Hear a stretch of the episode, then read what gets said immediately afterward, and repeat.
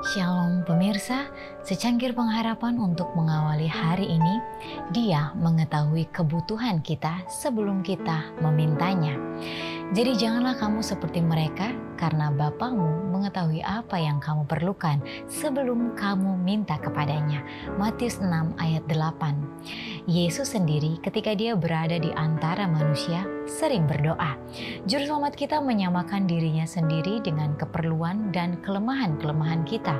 Dengan demikian, dia menjadi seorang pemohon mencari kekuatan dari Bapaknya supaya dia dapat teguh dengan kekuatan menghadapi tugas dan pencobaan. Dialah teladan kita di dalam segala sesuatu.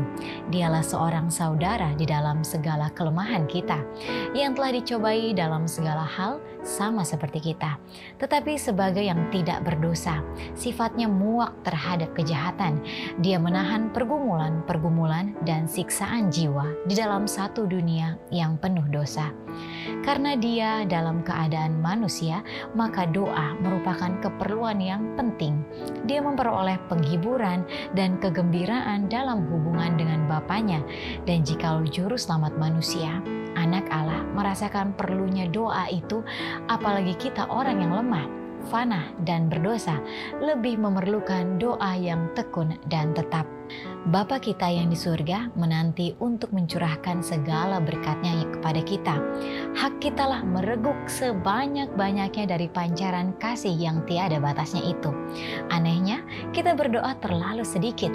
Allah bersedia dan mau mendengar doa yang tulus dari anak-anak Allah yang rendah hati.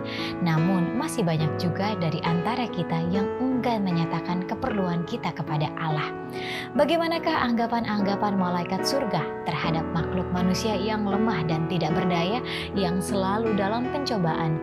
Bila Allah yang mempunyai kasih yang tiada batasnya rindu dan siap memberikan lebih banyak daripada yang dapat mereka minta atau pikirkan, namun demikian mereka itu amat sedikit berdoa dan imannya begitu kerdil Doa adalah membuka hati kepada Allah seperti kepada seorang sahabat.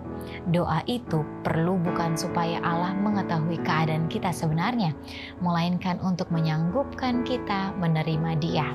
Doa bukanlah membawa Allah turun kepada kita, melainkan membawa kita naik kepadanya. Demikianlah renungan kita hari ini. Selalu mulai harimu dengan secangkir pengharapan.